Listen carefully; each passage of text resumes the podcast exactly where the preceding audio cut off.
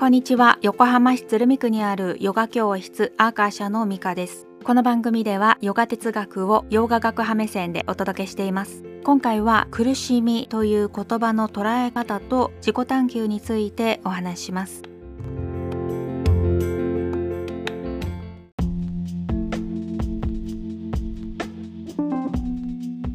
ヨガスートラのテーマはまず最初に苦しみを避けることでそれは幸福追求とかではなくって自己探求の妨げになるからというのが理由なんです。その苦しみの定義をカルマとか業とかみたいなちょっとオカルト寄りだったり生死に関わることみたいに捉えているケースがあるかもしれないなと感じたので今回は洋画学派目線で考察してみたいんですけれどもマインドというものは苦しみの対象にスタックしがちでそうなると意識は外側に向かうばかりでしかもその外側を知覚するマインドは正しく機能していないというのが苦しみの原因でもあるわけでつまりネガティブなループから抜け出せないっていうねそれが人間でもあるんだけれどもそこから抜け出すヒントをヨガスートラは見せてくれているんですね。で苦しみの原因が少なくなることでマインドは正しく外側も内側も知覚することができるしそうなってくると自分にとっての満足または納得に近づくというような感覚があります。での現状に苦しみというほどのお悩み事がないというふうに考える人も多いわけでむしろそういう人たちが大多数だとは思うんですよね。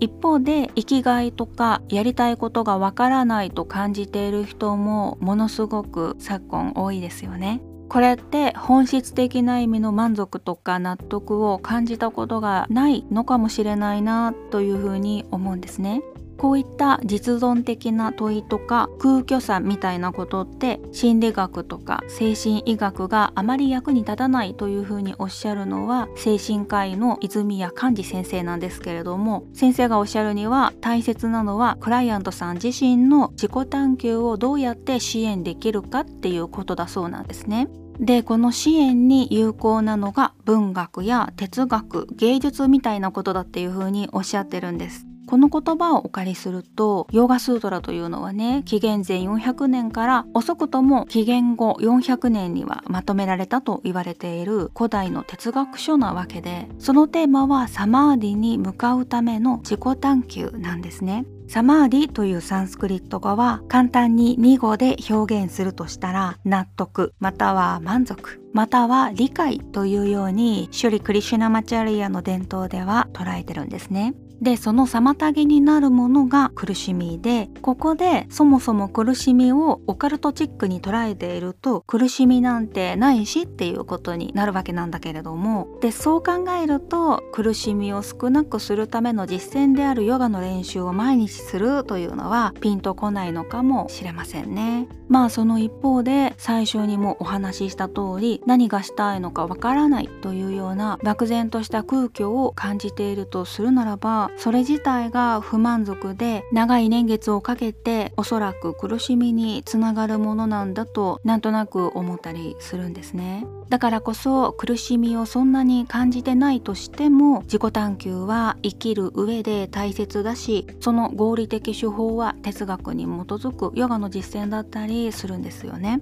どうしてもセールストークっぽくなっちゃうんだけれどもヨガ哲学というのはね練習の根拠が哲学だからそうなっちゃうんです。なので自己探求ということその先にある生きがいみたいなことはね頭で考えてじゃなく実際にヨガをすることでおのずと答えが見えてくるというようにサラスワティはね言います。での自己探求とかマインドに作用させたいとするならば週1なら2年各週なら3年みたいな実感があります。そう考えてみると私は熱心にデイリープラクティスしない生徒だったから10年かかったんだなって今気づきましたね。まあそれでも人によってのペースでいいと思ってもいるんですよね。まあ何しろヨガは自主性が問われるもので自己探求というのはそういうものだからこそ泉谷先生も支援という表現をされていたわけで自分自身の内側の信じる気持ちを強くしていくということが求められるからまあこれってね人に強制されるようなことではないんですね。そんなわけで今回は苦しみという言葉の捉え方と自己探求のプロセスについてお話ししてみました。